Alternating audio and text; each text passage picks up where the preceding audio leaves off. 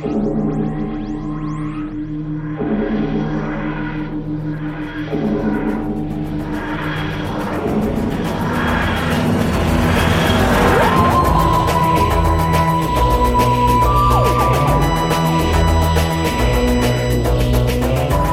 hey, hey, Who fans, and welcome to The Big Blue Box Podcast. My name's Gary.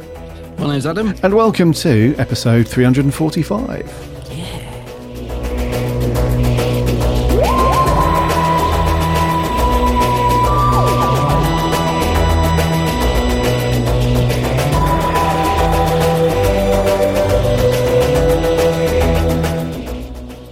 Welcome back to another episode. I hope you're keeping well and safe. I hope you've had a cracking couple of weeks and that you've managed to do something Doctor Who, Doctor Who. related. Related.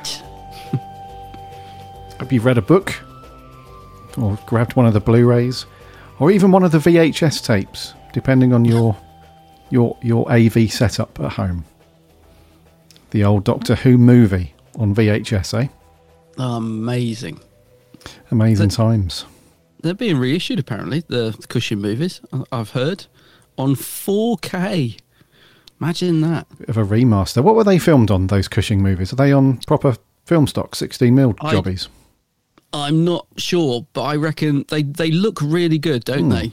I was going to say, I can imagine they would look amazing on four K, but I have no idea what they were filmed on originally. I think they might have been. Um, but yeah, because like, you know when you watch something that's fairly old school, like an old mm. film, an old T V, but it still holds up really well today. And you think, actually, that's probably filmed on on, on film rather mm. than T V tape. Um, yeah. I'm just thinking the colours in those films are so rich. Mm. If I think of the Cushing films, they're just so vibrant. And that's they got that lovely sixties brightness to them. I I, lo- I really like the Cushing films. And I, apparently they're going to be um, reissued in the cinemas as well. They're going to have a cinema showing for them, which I...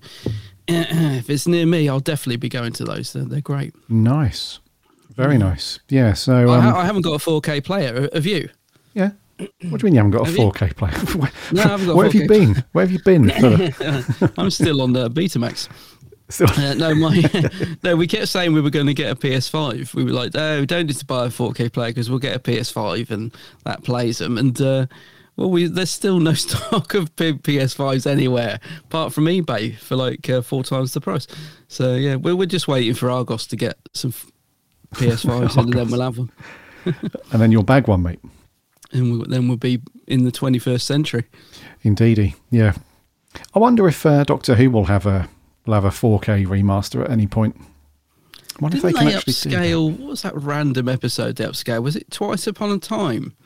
They released as a, a really random it was, one-off. Yeah. Yeah, and it was. it was like ages after the... So it got released on like D V D and Blu-ray, just standard, which is, yeah, what you'd expect. Mm. And then just randomly it came out in four K about six months or a year later, and it's like, but it wasn't filmed. mm. I don't mm. know, it's a bit random. Anyway, I'm referring to sort of modern, very modern Who, like Jodie's era, because I, I think oh, right. I think that was filmed in... Because remember before... Chibbers and Jodie took over in that sort of run-up, that interim period, where yeah. we were speaking about various bits of new snippets that landed uh, before it all kicked off. And I remember one episode we spoke about the they had switched over all of their lenses and cameras and all the equipment that they were using. And I think yeah, they really. used some of the red cameras and whatnot that they used to film some of the Lord of the Rings and the Hobbit bits and pieces and whatnot. So I, I believe that that was all shot in a fairly decent res. It could be four K, I think. But the most that we've got is the H D Blu-rays, obviously. So I'm wondering if they'll do a four K release for them at some point. I think it would be a bit of a stretch to go back to the other Doctor's eras from Eccleston and, you know, up to Capaldi. Because I think, I could be wrong, I'm no expert on this stuff, but I don't think that was filmed anywhere near four K. That was just filmed in, in H D at the time. But yeah, I think Jodie's stuff might be eligible. Yeah, it might be, yeah. Yeah. Did they put any stuff out on four K on iPlayer? I seem to remember there was one or two things that... There was like a... Uh, B B C iPlayer did like a bit of a fanfare one week and said, we're going to be putting this out at, at four K. Maybe that was the Christmas special, maybe? I'll have to engage my bloody memory here. I can't remember, but... Oh, well, they did do something, didn't they? Yeah, I'm sure they did a four K one-off yeah. on iPlayer. Yeah, because a lot of their stuff is in four K. Mm. Mm. Well, I watched our review episode, The Next Doctor, on iPlayer. And obviously it's not four K, but it's it's H D. And oh, that did looks, you? Uh, that looks reasonably good on there. It looks all right. Yeah.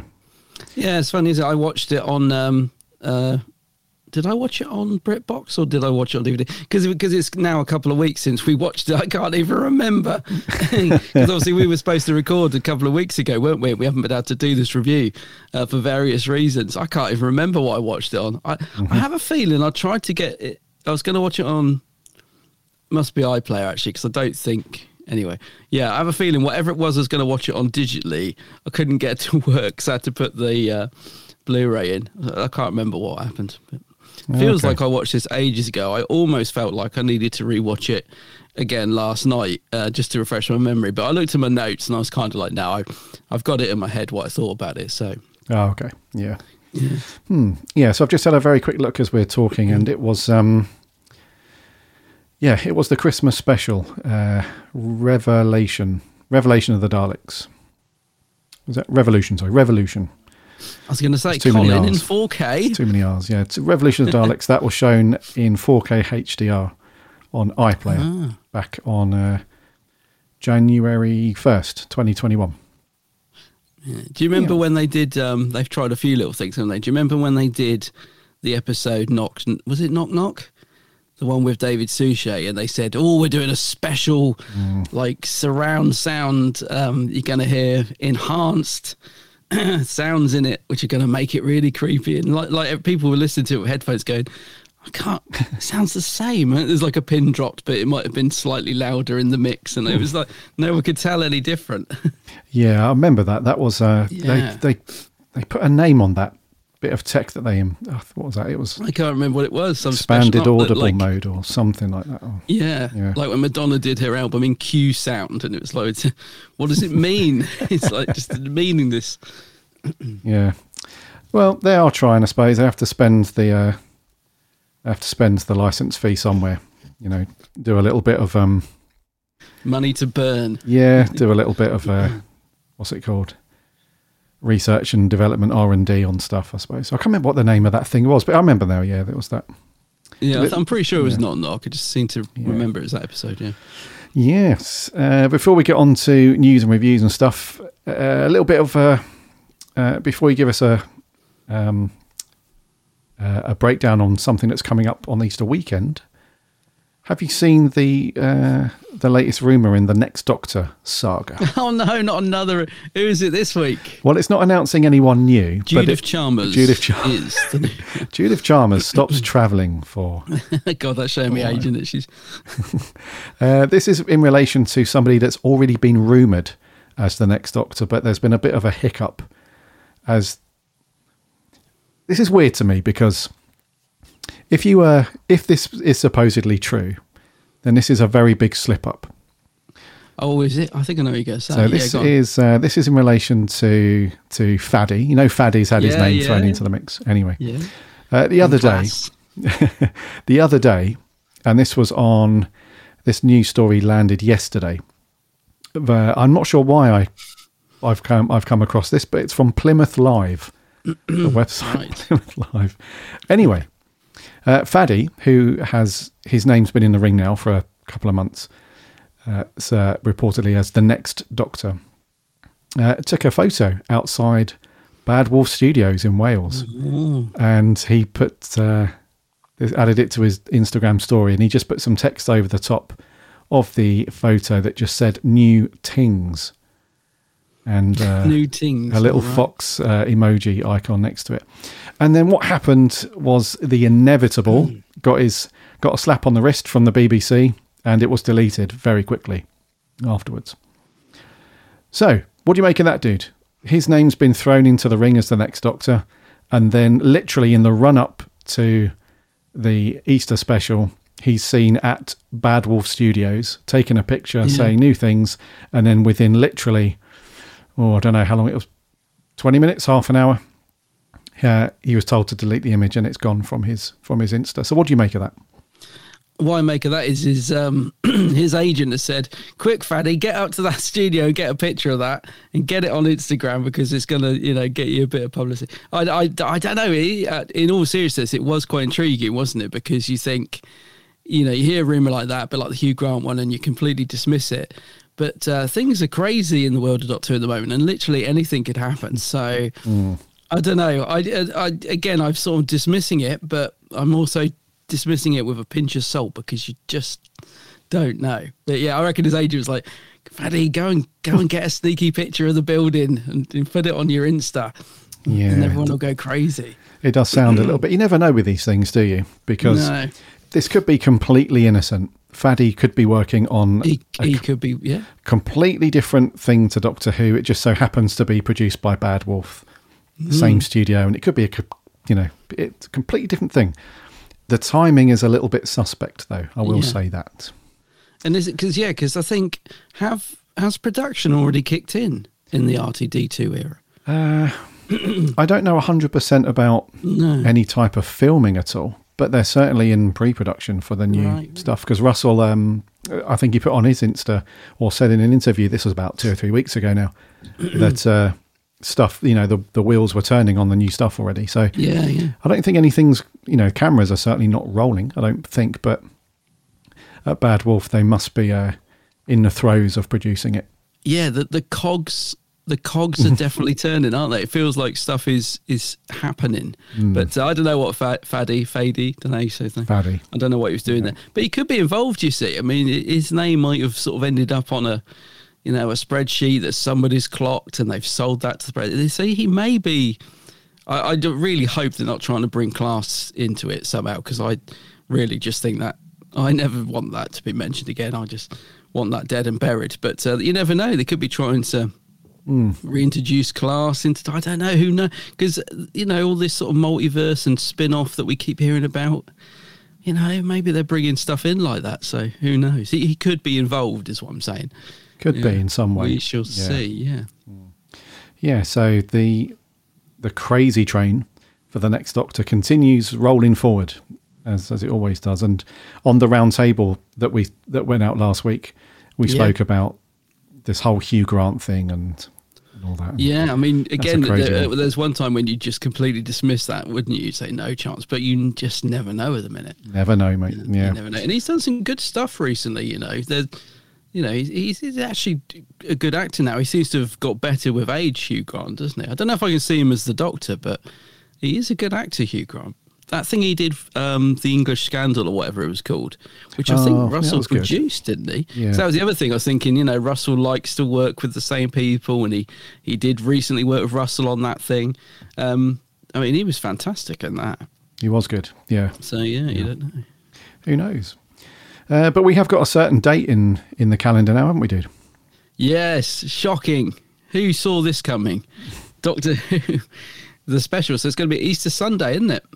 Easter Sunday. Have we got a time, or is it just, or just a, d- a date? Have we got a time? Um, yes, they did. I think they I did say. Oh no, maybe they didn't. I think I'm imagining things. I did see a flag with like a sea devil on the pirate flag, which actually I thought was pretty cool. I like liked that image uh, that was posted recently. So that's that's something. Yeah, that was cool. Uh, yeah, yeah. Uh, no, I don't think we have got a time yet, mate. I don't know if I've imagined that, but yes. Anyway, Easter Sunday. For what's it called? Something of the Sea Devils. Legend of the Sea Devils. Legend of the Sea Devils. Legend of the Sea yeah. Devils. Yeah. yeah. There's been a few post, a uh, few pics doing the rounds, mate. What do you reckon? To so Doctor Who magazine's got quite a cool sea devil on the cover. Uh, should be out today as we record. Actually, have you seen that picture? I have. It looks. It's, good. It's weird because yeah. it looks good. But the head looks really big on it. It looks a bit like a Robert Harrop uh, figurine, which I love. But you know, they always the heads are always slightly big on them. Um, but yeah, it's like they look cool. They mm. look good.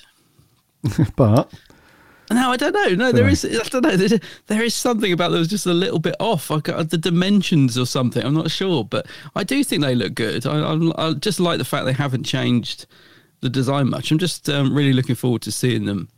Yeah, on screen. Cool. What, yeah. One thing I'm confused about though, I was, I was listening to the round table that you guys did. I was listening to it yesterday actually, and um, Mark was saying about because Chibbers was given this extra episode and how does that affect you know, having, because obviously he'd already written Jodie's regeneration and exit, or her last episode. So I'm, I'm confused. I in my head, I thought this was the episode he'd written as being like the final, and then he, you know, and then the centenary one that was sort of came out of nowhere. The extra was the extra special. So I'm sort of confused whether this was the one he'd originally written, or if the centenary was the one that he'd written as Jodie's uh, regeneration one, and this was the extra one that he threw in. Because from what Mark was saying, it was like Mark thought it was like, well, I've been given this extra episode. What haven't I done? Oh, I want to do the Sea Devil. So I'm really confused whether this would have been Jodie's last one, or if this is the sort of one that Chibbers has been given as the extra, if you like. Oh, okay, right. Um, no, I think this was meant to be, if I... Again, this is very loose, and don't take this with a yeah. pinch of salt because it's my just, memory, but... Just quoting this, yeah. I think that this was meant to be the one where we have some kind of regen thing at the end. That's what I'm assuming, yeah. And then the centenary one that we've got coming up in whenever that is, that was meant to then just kick off the next series with the Next Doctor. Right, right. But now they, yeah, they've got. So I don't know.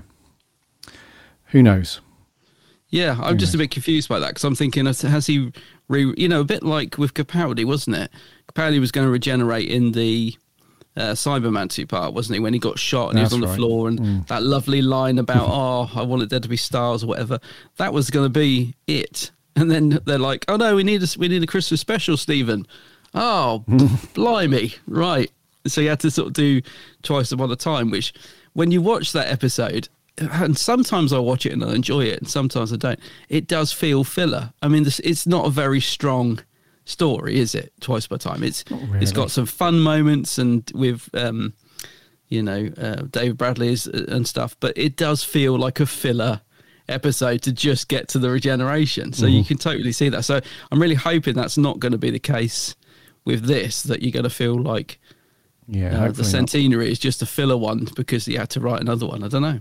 Yeah, no, I read you, man.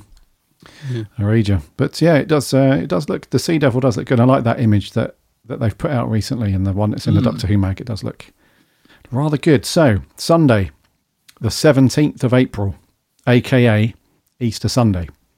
Easter Sunday. Yeah. Mark that in your calendar. We have no time yet, just the date. So it's likely to be.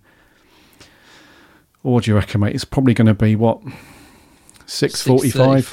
Yeah, something, something like that. Like that. Yeah. I'll be there stuffing my face full of chocolate. Chocolate, yeah. Watching same. it going, yeah. Yeah. Might not have any beers on that Sunday, though. I don't want to do a Moffat and just start, you know, throwing bottles of wine or cans of beer at the T V. That's no. not the bloody Sea Devils, how I remember the them. That's not John Pertwee. Yeah. Effing someone in here, get Sean Pertwee on the phone. I want to talk to him about his dad. And come on, don't want any yeah, of that. We don't, do we? we don't want any of that. No, just no. stick to the chocolate. Stick to the chocolate. Have a sugar rush. Get excited, and then crash afterwards. Have a sugar crash. That'll that's be it. good. So yeah, uh, that's um, that's kind of what we've been up to. So in terms of Doctor Who, like you and I, we haven't been.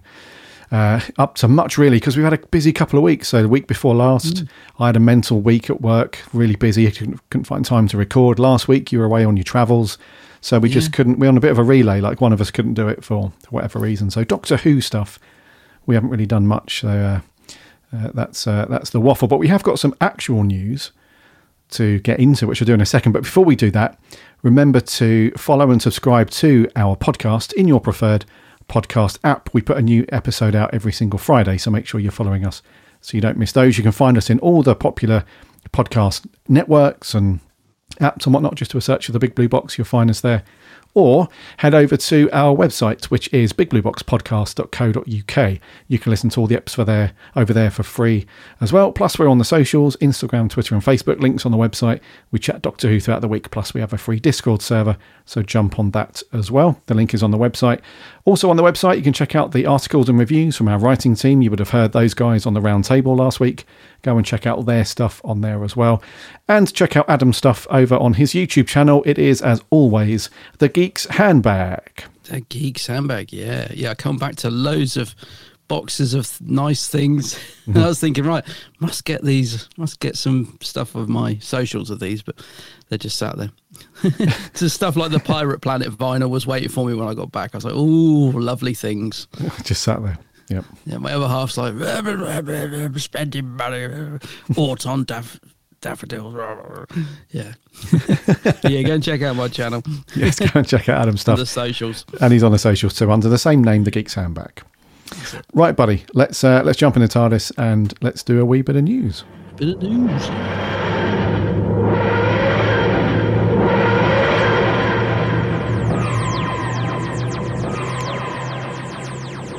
So first up, this is very cool. The um, the legend that is Terrance Dicks uh, has had his name associated with an upcoming award, a brand new award uh, aimed specifically at writers influencing the world of Doctor Who. So the Doctor Who Appreciation Society has announced a new award uh, in memory, of course, of Terrance Dicks, who sadly left us a few years ago. Uh, twenty nineteen, he passed away.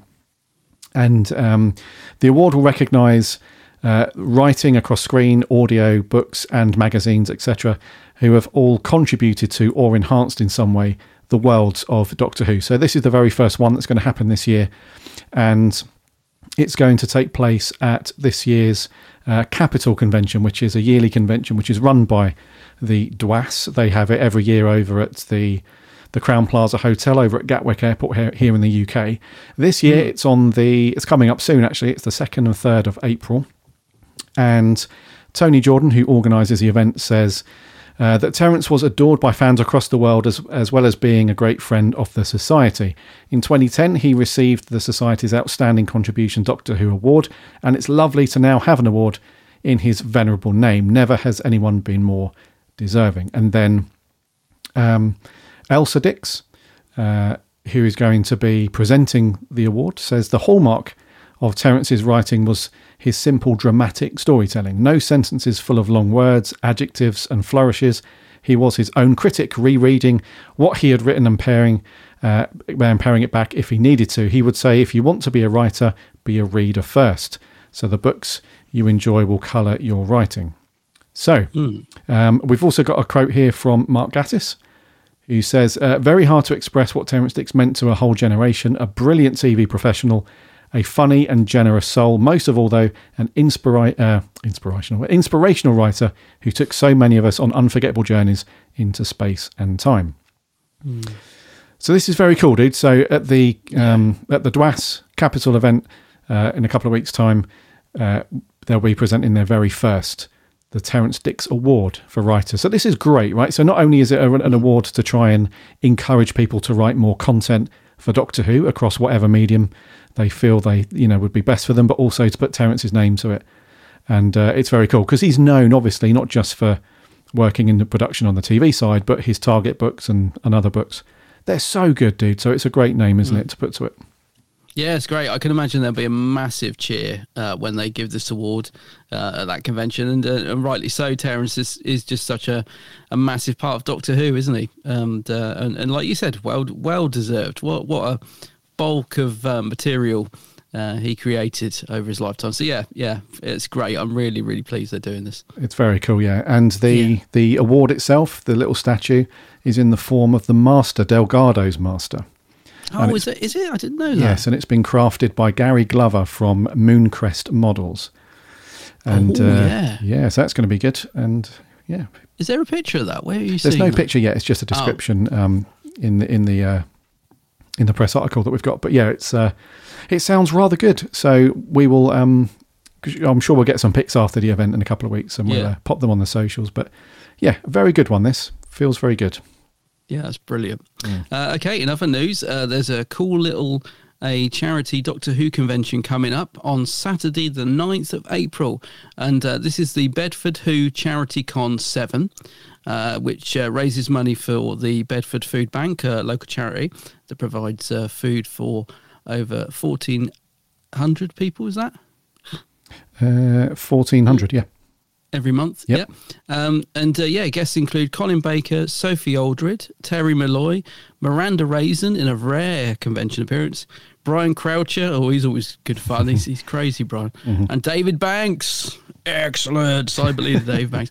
Uh, Roger Murray-Leach is going to be there. He designed loads of stuff um, throughout the Tom Baker era, as well as Blake seven. Blake. And um, yeah, there's going to be um, a... You can take advantage of a ten percent reduction on your tickets uh, if you email the organisers, and Gary will put links and stuff, I assume, in, in yes. the description of uh, on the uh, Blue Box page. So have a look at this, because it'll be worth getting ten percent off. And uh, it's a great little guest list, that, isn't it? So you've got Colin and Sophie, Terry Molloy, he's always good fun, Davros himself. Yeah, so, it's yeah. really good. Yeah. Yeah, and David Banks. Yeah, so it sounds like a cool little convention. Uh, so, that, yeah, Bedford... No, Bedford Who Charity Con seven. Number seven, yeah. So yeah. this has been going for a few years now. We cover this every year yeah. to uh, to let you guys know when it's on. So if you're around this part of the country, so Bedford, um, Bedfordshire. Uh, it's, uh, Bedfordshire, it's at uh, the King's House, Ampthill Road in Bedford, Saturday the ninth, and it's from ten o'clock until half past five. And the good thing about this is this is not a uh, this is not a showmasters like show me the money. Like, show no. me the money. This is a uh, every single penny that they make from ticket sales and all that stuff goes to the Bedford Food Bank. So it's a very, very good cause. It's very cool. And uh, mm. who doesn't like seeing Colin Baker and Sophie Aldred get up on stage and give us some insight and some cool stories about their time on Who and and the other people? So it's really good. So Brian Croucher, like you said, is really good. Mike Tucker is going to be there, and uh, and Terry Molloy. What? A, yeah, it's a cool little um. It's a cool, cool little lineup. Yeah. Yeah. It's very cool. Yeah. So I'll stick a link in the show notes, as Adam said. And if you're about, then uh, then go and do that on the. So that's the week after the Capitol event. So uh, I think, uh, yeah, the ninth, ninth of April. That's cool, because whenever you go to an event, you, you always get like the blues afterwards, and you're like, you're already mm. like, when's my next convention? So you'll be able to go to that. It'd be cool. Indeedy. Get yeah. rid of those convention blues. Yeah. Rightio, that's news. We are going to crack on with our review this week. Dude, what have we got? Uh, so, yeah, this week, so we're doing, it's a Christmas special, and it's The Next Doctor. You there, boy. What day is this? Christmas Eve, sir. eighteen fifty-one, sir. Right. Nice year. But no. This creature came out of the shadows. A man made of metal. What manner of men are they? Cybermen. The Cybermen will rise. They are my knights in shining armor. Quite literally. What do the Cybermen want? I want every living thing to be like them. Now let the new industrial revolution begin. Damn it! Damn it! Damn it! Damn it! The Next Doctor. This is the first in a series of specials, right? So when David Tennant's proper Series four finished up, they had a whole year to fill before Series five kicked in with the new showrunner, Stephen Moffat, and all that stuff. So this is the, the first one they did. This was, the, this was at Christmas, right? This was the twenty-fifth of December, two thousand eight. Mm-hmm. And then they did one in Easter, which is which was Planet of the Dead. Then they yeah. did one a bit later on, which was Waters of Mars. And then they finished up later on after that with The End of Time, parts one and two.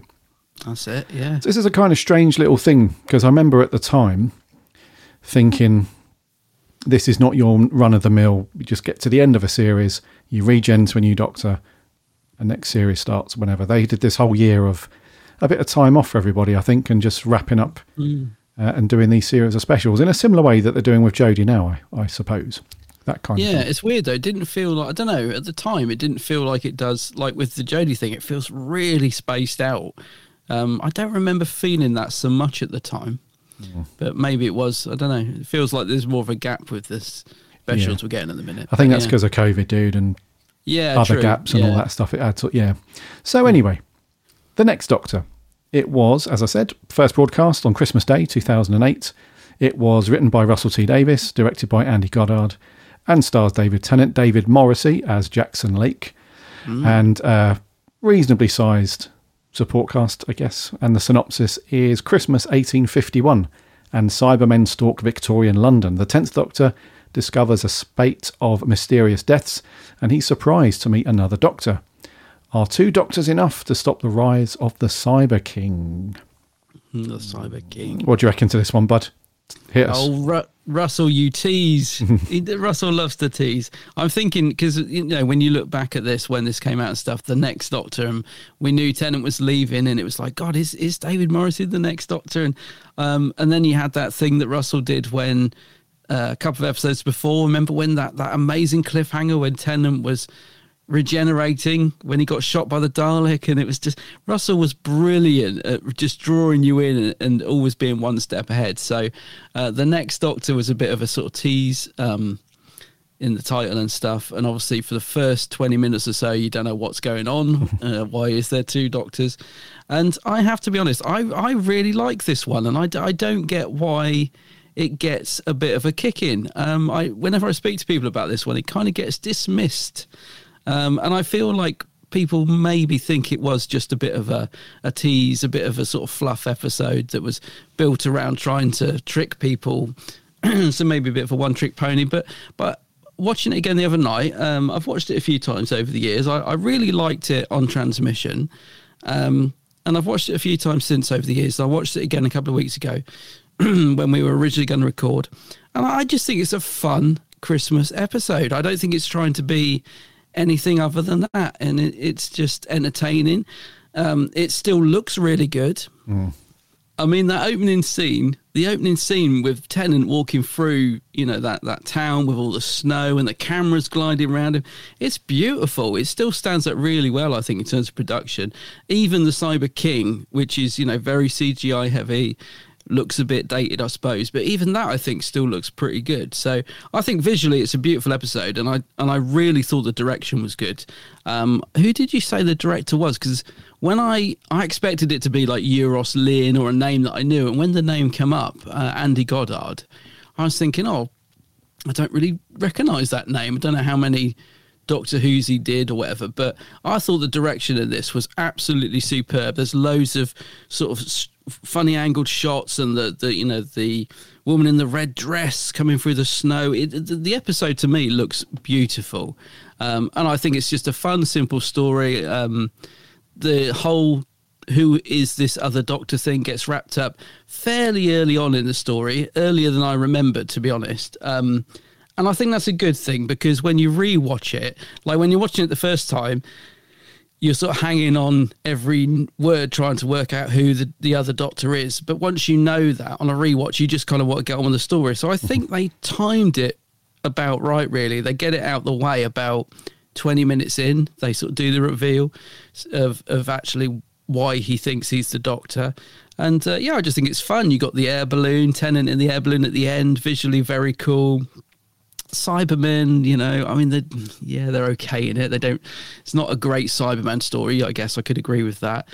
Uh, didn't like the Cyber Shades on a first watch. I remember thinking they looked really naff. Um, they've kind of grown on me over the years as just a bit of a sort of typical budget Doctor Who monster. I've grown not to dislike them as much. I actually think they're okay. Um, so yeah, overall, uh, I think it's just a fun Christmas special. It, It still gives me that real feel-good feeling that I want from a special. So when it ends and they walk off together and Jackson Lake t- talks the Doctor into going for Christmas dinner, it's just a lovely feel-good end to, to an episode. It's exactly what I want at Christmas. So I think it's a good Christmas special. May not be the best story, may not be anything special, but it's um, it's just a good feel-good episode, I think. I, I, I just really enjoyed rewatching it. Hmm, interesting. Interesting. Um, I can't decide this week whether oh. I like it or not. It's not. It's not like you to be on the fence. Yeah, because I must have seen this episode maybe. Oh, I'd say when I watched this last night, it's probably the fifth, fourth, fifth time that I've seen it, I guess. Yeah. And every time I watch it, I have a slightly different opinion on it. Sometimes I think that was incredibly boring. Other times I think really? that was really good.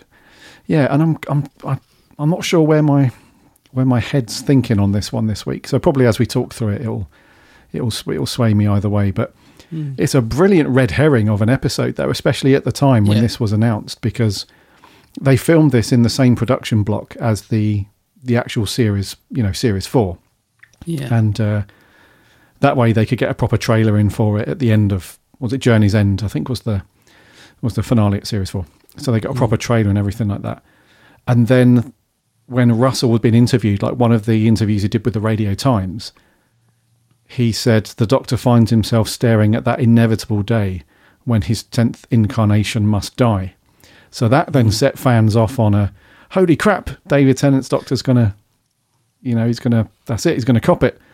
Mm. And uh, so the title of the episode, the you know, the sort of teasing from Russell in interviews and stuff, I think everybody honestly thought that this was it for, for David Tennant. Like Series four had been and gone, yeah. and now the specials were kicking in and we're going to have a new Doctor, as the name suggested. So it, it was a great red herring and a really good, obviously now when you look back on it, it's, you know, it's it's meaningless. But at the time, I can imagine a lot of Who fans losing their losing their beep at that.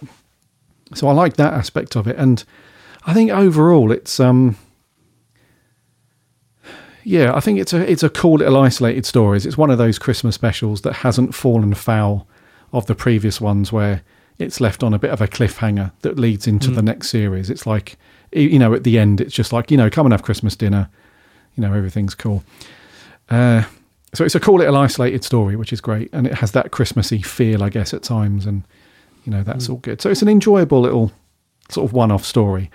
Um, and the other thing I do like about it is it kicks off this...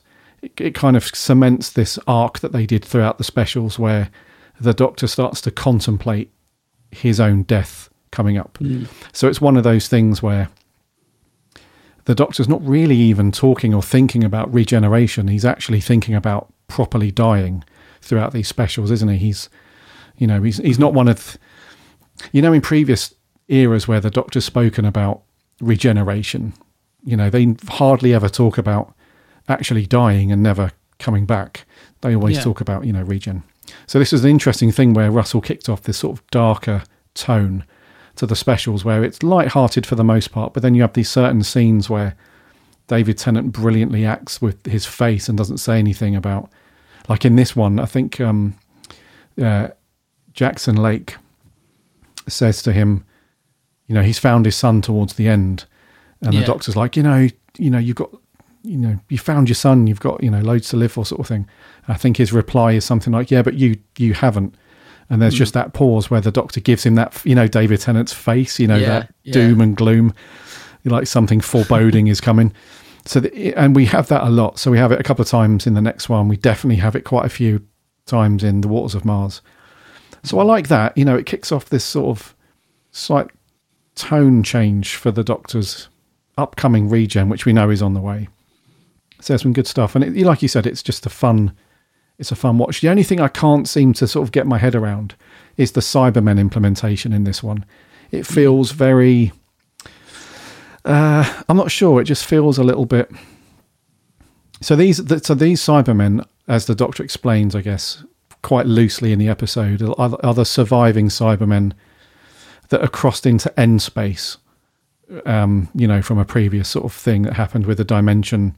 They, you know, they fell through the dimension gap at the end and that's fell it, through yeah. time, you know, that sort of thing. So that's kind of cool in a way, but um, I guess it's just one of those stories where the main, the main m- monster in the in the story, I guess, ends up being just a bit of a, a bit of a servant slash henchman for somebody else.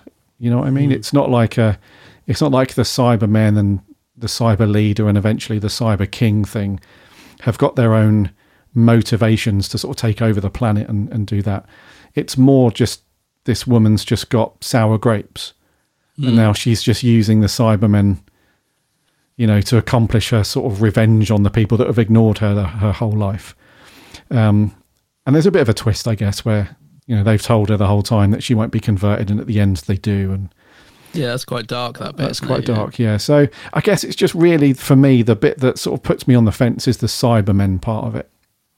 You know, they're not really that threatening, let's be honest. You know, they're not really...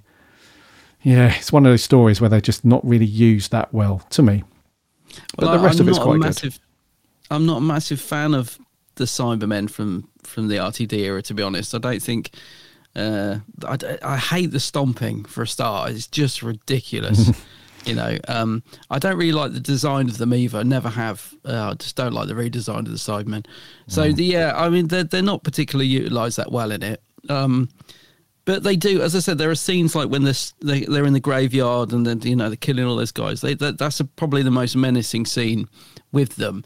Um, and I kind of like this sort of um, Oliver Twist type thing where they've got all the kids working, you know, as well. That's quite menacing with the Sidemen standing over them. So they're okay, but you're right, they're a bit surplus in the story.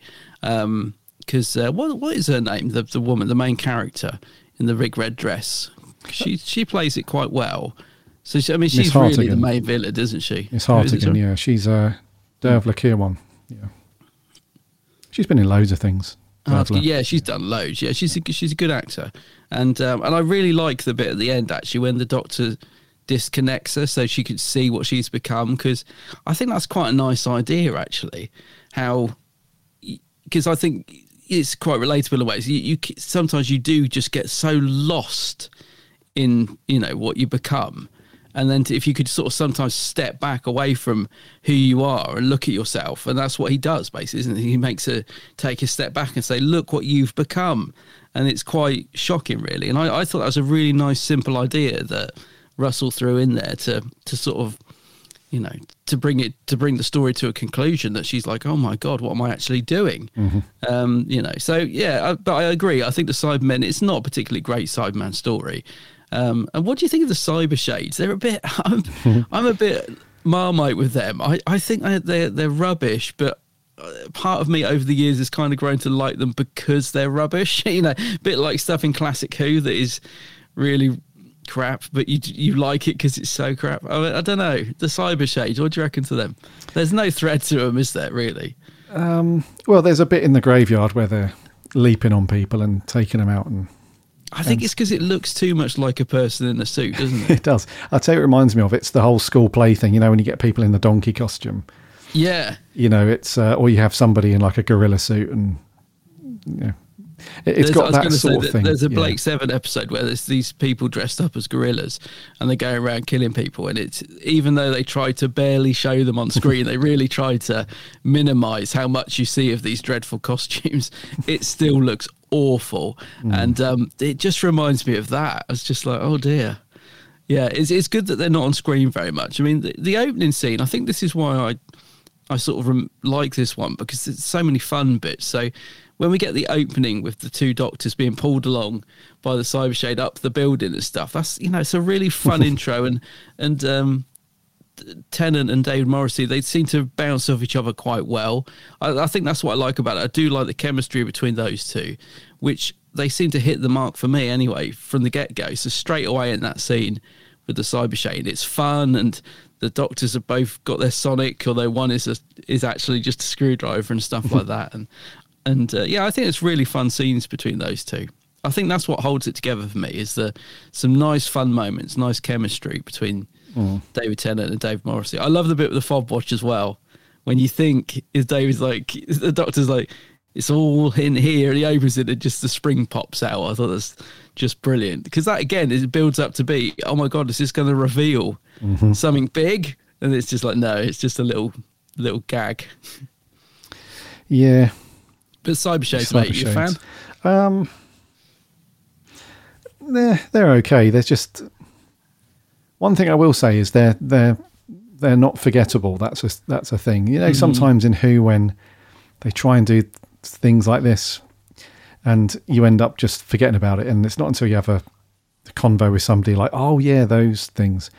You never really forget these, because they're so they're they're forgettable to the plot and to the story, but they're very unique, aren't they? They're not your average sort of spider um Spider-Man, where'd that come from? They're not your average Cyberman uh, yeah. kind of thing. A bit like the Cybermats, you know, you never forget those things because they're like a tiny sort of variation on the on the whole Cyberman lore thing. So I, I mean, think we the, don't see them again, do we? I was going to say, I think the fact that they've never popped up in anything else since is a bit of, have, of an indication of, of their popularity. But I think they're just they're a little the... fun little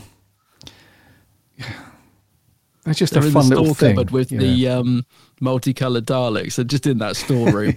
Get yeah. in there. We won't be using you again. Yeah, boot them in there. Right, stay in there. Yeah. Well, they're called the Paradigm Daleks. So they're just That's shoved it. in the cupboard with them. Yeah. So I can't say that they had... suits next to them. I, can't, I can't say that they add anything particularly to the story. They don't move the plot along. They don't have any consequence to anything really that happens. It's just a yeah. fun little...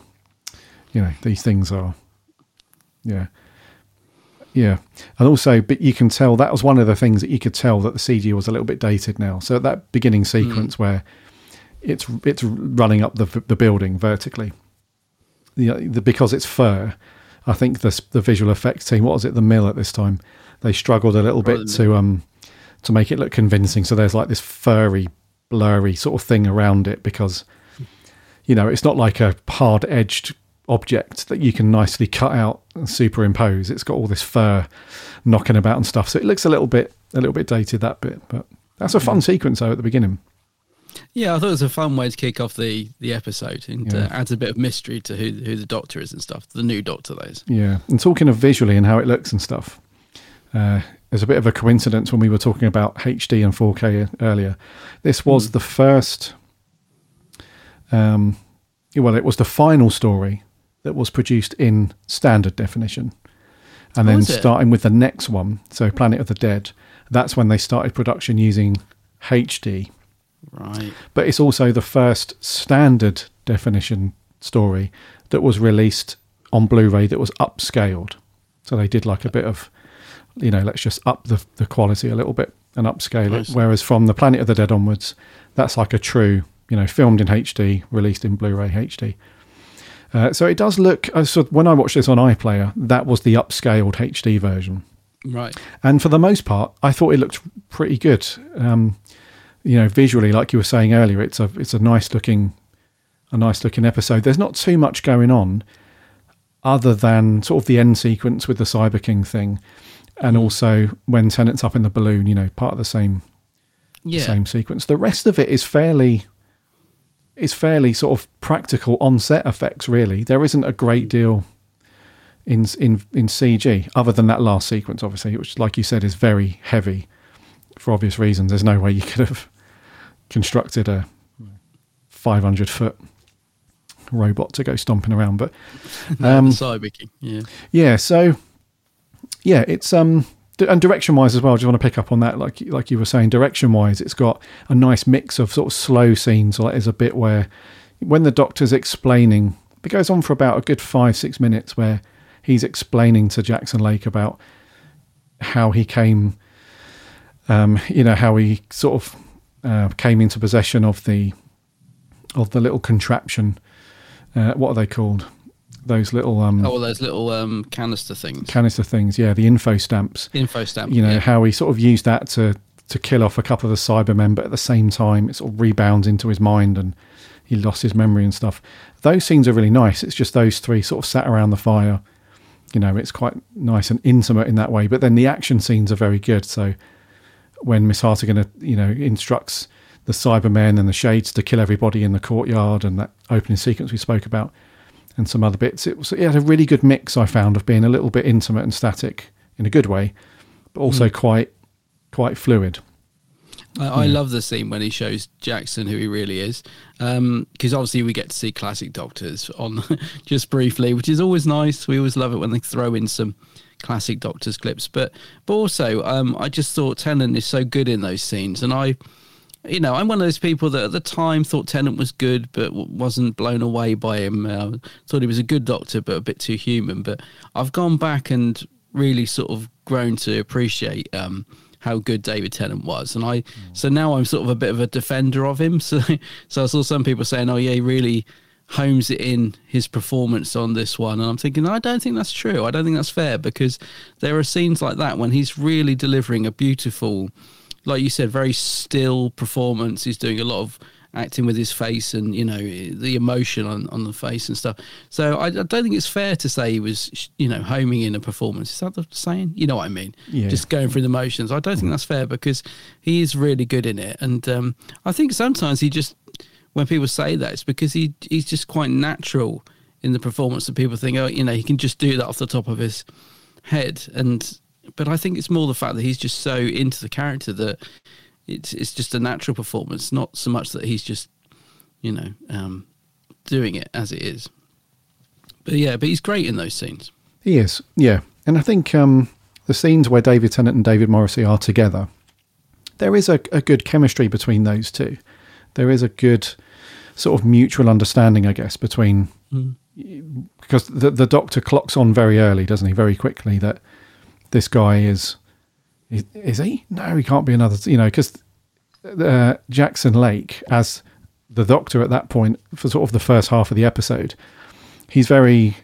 Um, you can tell he's not a legit Time Lord because he's very forthcoming with all his information. He's quite mm. proud, you know. This is my TARDIS, you know. Yeah. You know, and it's a hot air balloon, and, you know, he starts throwing Time Lord stuff around and stuff like that, whereas the, the actual Doctor's a lot more reserved with that stuff and doesn't like to, you know, shout about that stuff. So you can tell it's not a legit thing, and the Doctor sort of clocks that reasonably early. So the scenes mm. where Jackson Lake still thinks he's the Doctor... The, The actual Doctor is kind of trying going along with it, isn't he? He's sort of going along with it because he doesn't want... He's, he's trying to figure out more so why this person thinks he's the Doctor. So he's kind of mm. playing his game for a while. And that's leads to sort of some funny moments and some and some interesting conversations. And it's not until that bit, like you said, that scene that's really good where he explains to him what's happened to him and he's not really the Doctor and he's this person, Jackson Lake. Then it becomes a little bit more... the the tone changes from being humorous a lot of the times a bit more emotional. So Jackson Lake is now starting to piece together what's happened and his wife being killed by the Cyberman and mm. his kid going missing, who he finds at the end.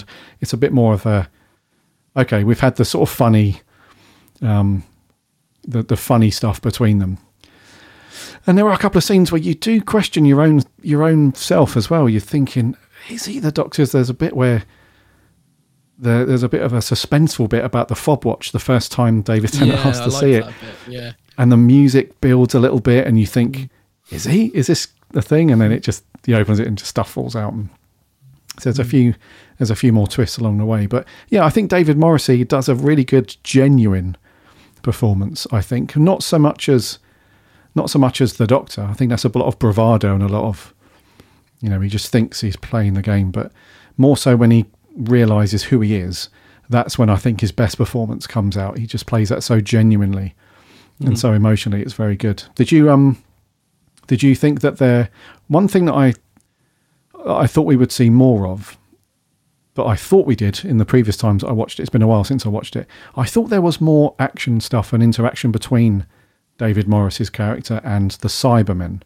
But it turns out that other than the flashback scenes that we saw, and then just mm. one more scene. We know he turns up and he's got all the info stamped in like a sort of ammo belt around his um, yeah, yeah, thing. That was cool, yeah. Um, there's not really that much between them. It's more so it sort of saves it for the big finale between David Tennant's Doctor and Miss Hartigan at the end mm. sort of thing. But um, do you think we should have seen more Jackson Lake versus the Cybermen? Maybe that would have helped to cement his character as a bit more of a badass, I suppose. Mm, maybe, mm, maybe a bit at the end. I felt like maybe he should have saved his son at the end. Right, um, right. It seemed like, because the Doctor does it, doesn't he? And I felt like it would have been nice if actually it had been Jackson that, because up until this point, like you said, the when he thinks he's the Doctor, there's a lot of bravado from Jackson Lake, mm-hmm. and yet underneath it all, he's he knows really it's bravado because, for example, he's got the air balloon TARDIS, but he's never flown it because he's too scared to get in it. And, and I, again, cool. I love stuff like that because mm. it creates the vulnerability in a character that makes you like them. So I just felt, yeah, um, I like the fact that, you know, the Doctor tells Jackson who he really is, which pushes Tennant's Doctor to the forefront of the story. And now he's going to sort out, sort out the Cybermen and Miss Hartigan. So that's all cool. But then, yeah, you, you've grown to like Jackson Lake at this point, and I think it would have been nice if... Because I like this twist as well, that he keeps thinking, oh, this memory I've got, there's someone else in the room. So we know his wife's been killed, but he, he knows there was someone else in the room. And you're thinking, who is it? And you're sort of, was it the Doctor? Who who else was in the room? Turns out to be his son, which is the sort of reveal at the end, which I'd completely forgotten about, if I'm honest. Um, and I thought that was a nice little twist, but... after all the sort of build-up of Jackson Lake finding out who he really is, and the Doctor saying, yeah, but you still did all those things. You you may not be the Doctor, but you were the Doctor. It would have been nice, I think, if you, like you just said, if he'd been a bit more in the action at the end, and I think he should have been the one to have saved his son. Right. And then right. that would have just sort of brought his sort of story a bit more full circle, rather than the Doctor being the hero who's already done quite a lot of saving and does the big save at the end. You know, for the Doctor to be mm-hmm. the one that jumps up and gets the kid, it just I just felt, yeah, that should have been Jackson Lake. I don't know if there was a reason for it. I can't remember, because as I was watching that, I was thinking it, but I do remember thinking afterwards, oh, I suppose if Jackson had done it, da da da da. But I don't know. But I think that would have been cool if they could have written it to be Jackson, just made him the one that saves his son, and then yeah, that would yeah. have been cool actually. Yeah, rather than the Doctor. Yes, no, I agree. I think it might have been a good reason I thought they couldn't do it, but I can't remember. Mm. Yeah, yeah, that would have been good. Yeah. Yeah, so David Morrissey, he had a good one, I think. I think he plays it, you know, spot on as it as he was cast to do. I think he's great yeah. in it. I really, really like him in it, actually. Yeah, yeah. I think it was a great performance. Yeah. What did you think to um, to Miss uh, Miss Hartigan, then played by Dervla Kirwan? Because she she's again very well cast. She has this very much, you know, she's got a grudge against the men of the of, of the town mm, that have yes, right, yeah. treated her quite poorly. Or not treated her poorly, but just not paid her any attention, not even asked her name over the years, you know, none of that stuff. So very, very sour grapesy and a grudge. And she's got that typical kind of villain-esque thing going on a lot. She's almost like a Disney villain. Mm. Yeah, that's, much of it. That's a good shout. Yeah. yeah. So, you know, sometimes with, with villains in Doctor Who, sometimes they're written to be kind of Um, three-dimensional, where you see sort of one side of them, which is you can see why they're doing what they're doing, and then the other side is the reason for that. So you see the mm-hmm. the, the baddie side and the cruel intention, but then you also see the emotional side and what's happened to them. And why. With this one, I felt it was a bit two-dimensional, though. She was very much, uh, you know, uh, not necessarily hamming it up, but you know, she just played the the Disney villain quite well throughout most of it. The Disney villain's a good shout, actually. Mm. I think that's a good comparison. I think she was borderline hammy. I, I thought she was good in it. I, I thought she was good casting, and uh, yeah, I, I thought she was a good villain, but she is right on the edge of, of sort of um, being like the pantomime villain witch sort of thing. um, but yeah, no, I did think she was quite good, and I do like the scene when she thinks she's the one in control and the cyber leader puts her in the chair and she's like, what are you doing? And That's that's a cool moment, actually, when they put the cyber sort of head on her. It's quite um quite dark for a Christmas special, that one little bit. But um, no, I think she's pretty cool in it. I know what you mean. She, there are bits where she's just on the edge of going over the top and stuff, but I think she's got a good menace to her. And uh, I think she plays that sort of bitter, scorned woman quite well. The yeah, scene in the graveyard yeah. when she's killing off all the guys, I think she's great in that scene. You know, when she waltzes up in the red dress and she, she's playing it quite um, straight at that point. I think it's mm. a good scene, that is. She's quite menacing. I do, I do. I mean, I, the thing with the stomping Cybermen as well, there is a line thrown in where the Doctor says, how did you sneak up on us? Have you put your legs on silent or mute or something? And I thought, that's so true. How can those things creep up on anyone mm. uh, stomping around? But yeah, but no, she's yeah. she's all right, mate. I think she was good casting for.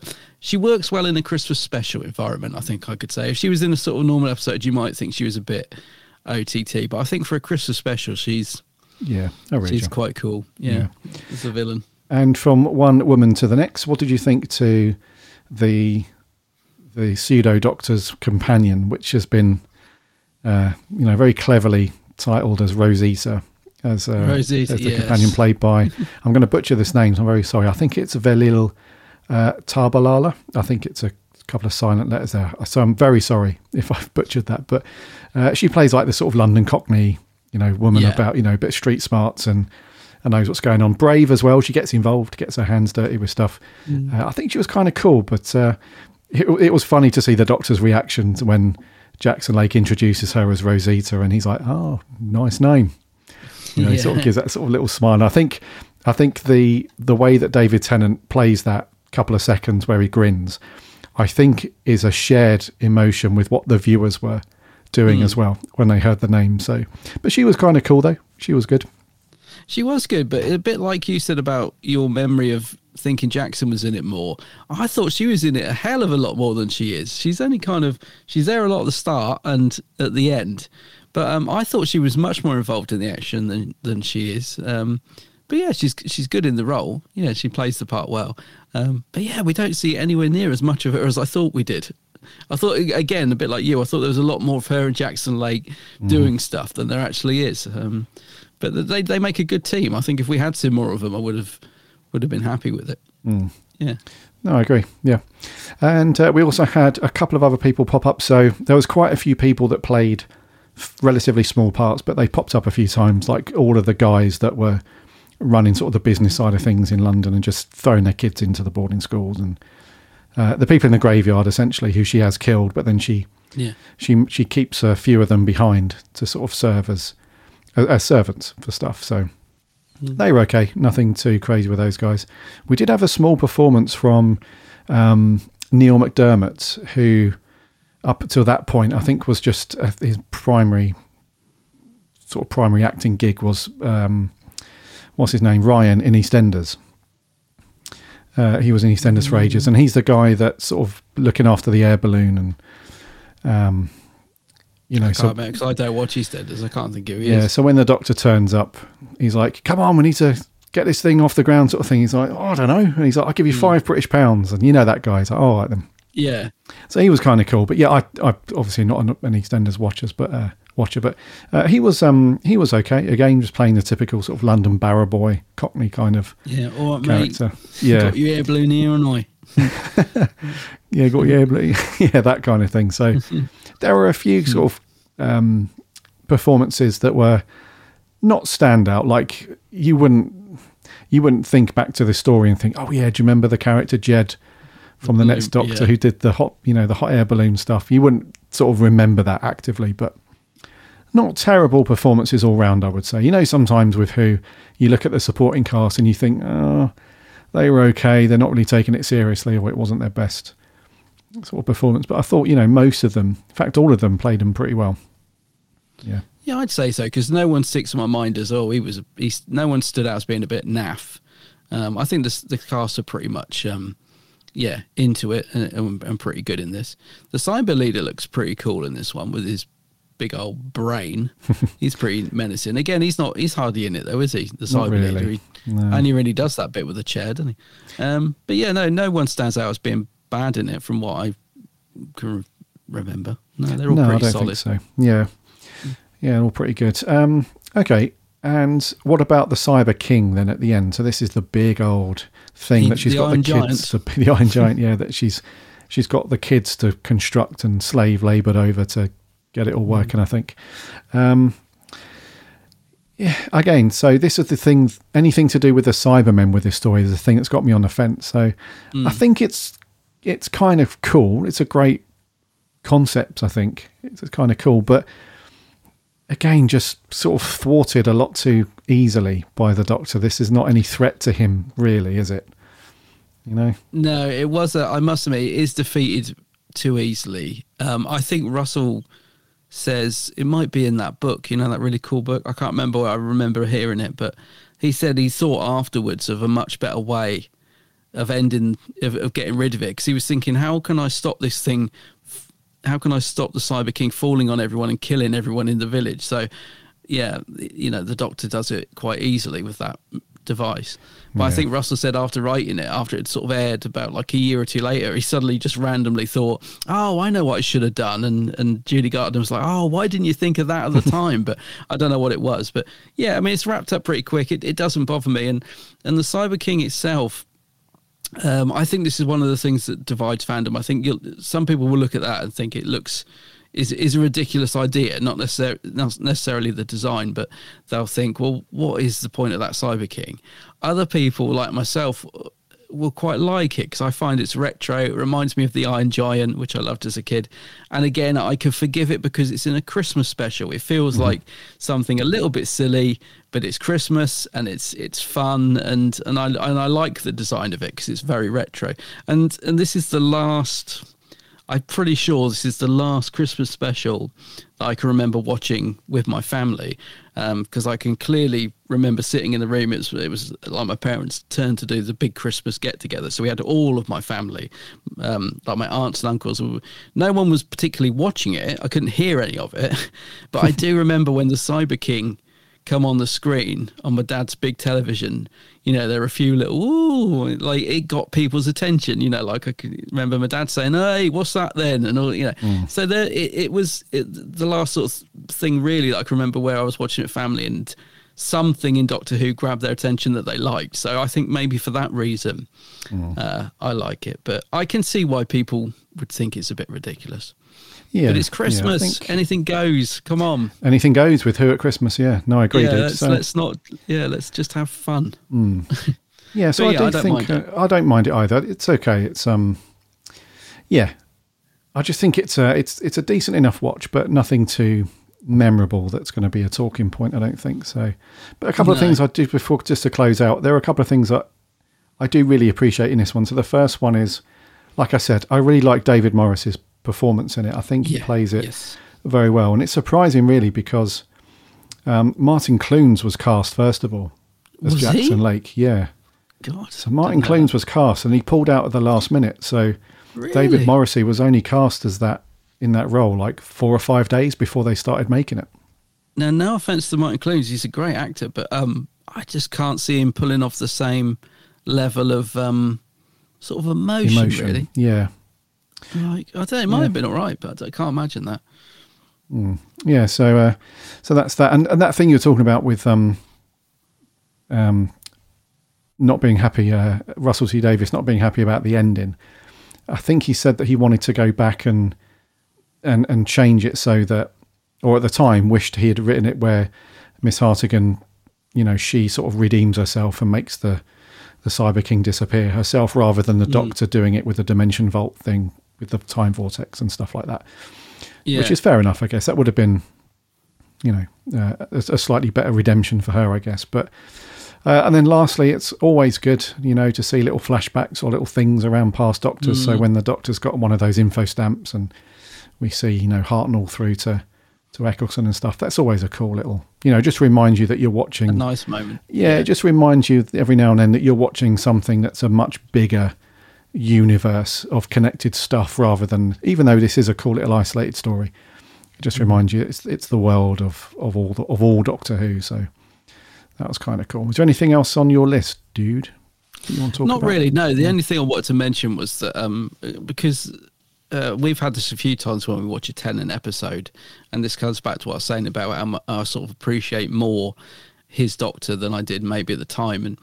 Uh, and that is that it give it gave me the feels. I it, mm. it, it just gave me that feel good um, feeling that I when I finished watching it, it may not have been like an outstanding, the best story, but it had so many nice moments in it that it kept me going all the way through. And again, I just loved it when the Doctor's he's itching to get away, he doesn't want to do the Christmas dinner thing, and Jackson's Lake's like, "Come on!" I insist, and I thought yeah. I thought he did that thing of saying, "Yeah, I'll just get my coat," and takes off. I must be getting confused with another episode, because I was quite surprised when he actually does go off with him at the end. But it was just a lovely f- ending, mm-hmm. and it did it just gave me the feels of what I used to feel from Doctor Who, which I sadly don't get at the moment. Um, so for that, I really enjoyed it. And why I'm talking about this is because it then, and I haven't what, done this in ages, so I must have been watching the D V D now I think about it. I put on the um, the Doctor Who Confidential afterwards. Oh, they're cool, aren't they? Um, yeah. Yeah, Love but them. I never normally do that, not not for any particular reason. I think I just felt like this glow afterwards that I felt like watching it. Um, and it was really interesting. I'd forgotten how long they were, though, because I was thinking it was like a twenty-minute. I thought, I'll just watch Doctor Confidential. I'm just intrigued to see the behind-the-scenes of this one. And it's about an hour long, because I think later on on the D V Ds, they just put the cut-downs, didn't they? But on this one, it's the full, it's an hour-long Doctor Confidential. Um And it was interesting, mate, because it's fun to see all the behind-the-scenes stuff. But what is also interesting is is hearing Russell talk, because obviously now we've got him coming back. And do you know what? There's this little moment when David Tennant is winding up Russell, and so is David Morrissey. I think they're both saying they're, they're having a little fun sort of matey joke between each other, and David's like, oh, Russell's always going on about not running left and right. He, he he likes to put in scenes where you're going up and down, and they're all laughing about it. And Russell, and you think, well, yeah, what what what's that about, Russell? But then Russell explains. He's like, when you're watching a T V show, you know, everyone's running left to right and it gets boring. So I try and put in going up and down builders. And you think, well, that sounds crazy. But actually, when you when they're showing the scenes and he's talking over it, he's on about them going up the building, and it does make it more exciting. And I thought, just the fact that Russell was sat there and thought about that tiny little detail just shows how much he cares. And, and and also what a great writer he is, just to think of these silly little things that we would probably dismiss, you know, up and down, left and right. What's he on about? And yet, and yet when they do show what he means on screen, it makes perfect sense. And I thought it does sort of... um it does give me a bit of faith in, like, yeah, Doctor Who's in safe hands with him. He does really think about these little things that do make quite a big difference when you're watching a programme. And there's something else he talks about, which I've completely forgotten about. And I remember thinking, God, yeah, that's just such a small detail, but you've really, that really does work. You know, he, he, he's, he's, you know, I'm really pleased that Russell's coming back, having watched The Confidential. I'd just forgotten how much he is so passionate about every little thing to do with the show. A bit like that ending, isn't it? He's still thinking about it a year later and thinking, oh, I could have done that. You know, he's, he, he's not one that's just going to, oh, let's get this episode done. Let's, it's a filler, done with sort of thing. So, yeah. But it was cool to watch The Confidentials, mate. I, I would love it if we got those again when the series comes back. It'd be brilliant, because just seeing all the little behind-the-scenes stuff was so fun, you know? Like when they're being pulled by the cyber shades and sat on these little seats being pulled across this dusty warehouse, and I mean, you'd think that'd be horrible, but David Tennant and David Morrissey get up and they're laughing and joking and saying, blimmin' heck, you know, how fast are they going to pull us, and all this sort of stuff. And it's brilliant to see some of the behind the scenes stuff, and I, I hope we get that again. It makes a big difference, actually. It takes you into the world of it, you know. And you got Danny the effects man, remember Danny? Dan, yeah. Explosion guys. Yeah, you know, yeah. It's just, yeah, it's really, really cool to see all that stuff. Yeah, we were gutted, weren't we, when they stopped doing those confidentials, because they're such a, you can see why, it's a lot of time and effort, and which, you know, in a world of T V production equals money to do them. Mm. They're a lot more in-depth than your standard special yeah. features on a on a Blu-ray or D V D. They're very in-depth and they're very cool, but yeah, gutted when they stopped doing them. They're really good. Yeah, it's great. I mean, they're showing all the snow and they're applying all the fake snow over the graveyards and all the people watching, and just fascinating to see. Yeah, so it'd be great if we did get those back again. Russell, if you're listening. If you're listening, Russell, yeah. Yeah, we'll see when he comes back. We might have, well, hopefully we're going to have a resurgence, uh, reger, resurgence? Resurgence. Resurgence of all this uh, stuff that's in his head. Imagine he's, mm-hmm. he's stored, even though he said, you know, he's, He's not done anything. He's not felt in any way like a contribute, like a contributor to Doctor Who. He's been a fan for years. I reckon he's still filed loads of stuff away in his big old locker in his brain. Definitely. Yeah. Yeah. Okay. Well, I've got nothing else on my notes, dude. So let's score this bad boy. I think it's me to go first. So go for it. I'm going to give this a six point five. Oh, that's low. Because I think it's, for me, it's like I said, I think it's an okay watch. It's a, it's an enjoyable enough little. little story on its own. I just can't get past the fact that the Cybermen are so useless in it and just not threatening enough. And there's a point in there for David Morris's performance and another point for, or a half a point for um for, for Tennant and stuff. Those two are great in it. It's very, very good. So, mm. But overall, dude, just reasonably forgettable, mate. It's, it's not a five. It's not a completely on the fence. It's okay. But yeah, what about you? Yeah, I'm a bit torn, actually, because I've written eight out of ten, which sounds too high, because I normally an eight for me is a really strong episode, but I really enjoyed it. Um, but seven point five sounds a bit low, but I agree with you. It isn't, like, great. Well, if you uh, enjoyed it, though, what... dude, then... Yeah, then... but it's not really an eight. It's uh, like an eight for me is a really good... I just thought it was a fun episode. Um, I'll go with a seven point five. Hmm. Okay. Yeah. Cool. But I, yeah, I did enjoy it. I thought it was mm-hmm. a very enjoyable seven point five. Uh, yeah. It's just, I know what people mean. It's not great, but I thought it was fun. That's cool, dude. So, seven point five. Yeah, seven point five. It's a good score. All okay. Right. So uh, six point five from me, seven point five from Ian. What did our listeners think? We had a few over on Twitter, starting with uh, Doctor Who Home. It says, this is a strange one. There's a great idea in there, and the Jackson Lake mystery is great, but in the broad scheme of things, this one is just a bit forgettable. There's nice set pieces and a feel-good ending, but as a whole, it just fades away for me. A six out of ten. Mm, okay. uh, Sam Dooley says, title aside, I've always liked this one. It's a fun, it's fun enough romp that I accidentally skipped back when I first binged Revival Who and only realised four years down the line. It's nothing outstanding, but the story's fun enough, and it's a cheery Christmas special. Seven out of ten. That's a nice way of describing modern Who. Revival yeah. Who. Yeah. Uh, the Courier of Who says, I remember being so hyped for this one. Ended up being disappointed. Don't like the C G I at all. six out of ten. Mm, Our awesome. Writer Jordan says, I absolutely hated this one when it first aired and sadly not changed my opinion on it since. Oh, Jordan. I didn't like Jackson Lake or Mercy, and the Cybermen don't come off too well either. Christmas specials tend to be a bit hit and miss, and unfortunately for me, this one missed by miles. Oh, Jordan. Gosh, Jordan. Will Sanger says it's one of the worst Doctor, it's one of the worst tenth Doctor stories. Jackson Lake has little to prove him worthy of being a hero to match the Doctor. The Cybermen are overly generic and robotic, the Cyber Shades are terrible, and the Cyber King misses the point of the Cybermen as villains. Three out of ten. Oh, when you put it like that. Three out of ten from Will. Chippy T says the weakest Xmas special, deliberately misleading title that got you excited but then went nowhere. The Cyber Queen is poorly realised, although Dervla Kirwan and David Morrissey are okay. A bit of a romp, but only entertaining after a few tinnies. Five out of ten.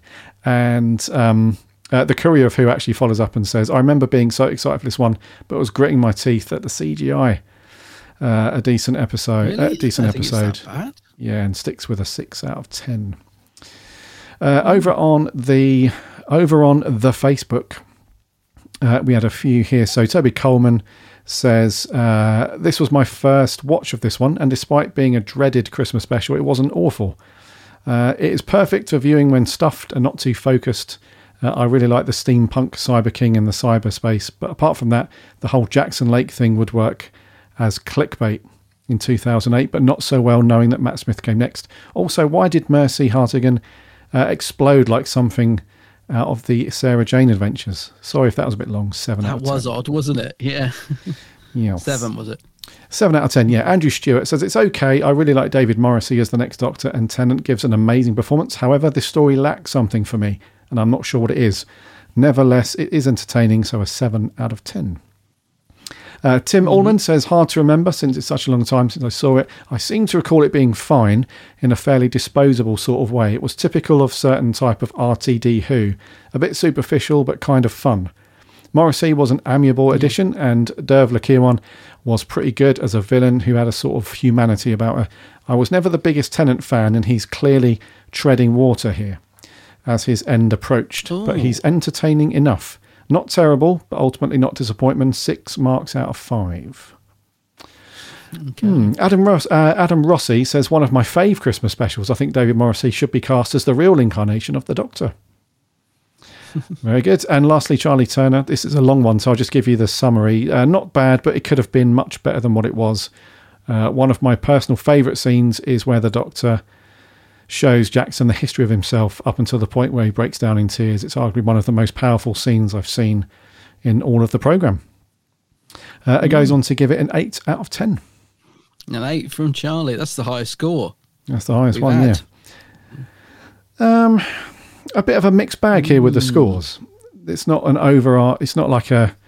Definitely a classic with like eights and nines or anything, but also not that much hated because we had sevens and eights, but we did have a couple of We did a couple of sixes and fives, so... Yeah, I was, I was confused, actually. One of the, the scores, the second from last, you said six out of five. Did I say six Is out of five? Right? Sorry. Sorry. Yeah. Uh, that was over that... on Twitter, yeah. So, uh, Courier of Who stuck with his score of six out of ten, sorry. Oh, right, yeah. I was yeah. going to say, because that sounded like it was like a mega the best. Um, yeah, it's a, it sounds like a lot of people don't really love this one. It's a bit of a throwaway for a lot of people, it seems. A little bit. Yeah, mm, but it's a you shame. Know, I think it's I think it's better than that. But there yeah, you go. If you enjoyed it, dear listener, then you enjoyed it. All good, all good. Okay, so what have we got next week, dude? So next week, yeah, we'll be uh, finishing up uh, Torchwood, Children of Earth, next week with day five. The last one. I always thought there were six days, but it's, this is the last one, right? Day five. Day five, yeah, it's the finale. We'll see what happens wow. with uh, the four, five, six. And now that we're missing Yanto, we're a man down, oh, no, literally. Down. So we'll see what's going on with the that. Shrine. Yes. Yeah. Okay, I think we'll wrap there, dude. It's a good place to stick a pin in episode three forty-five. All righty.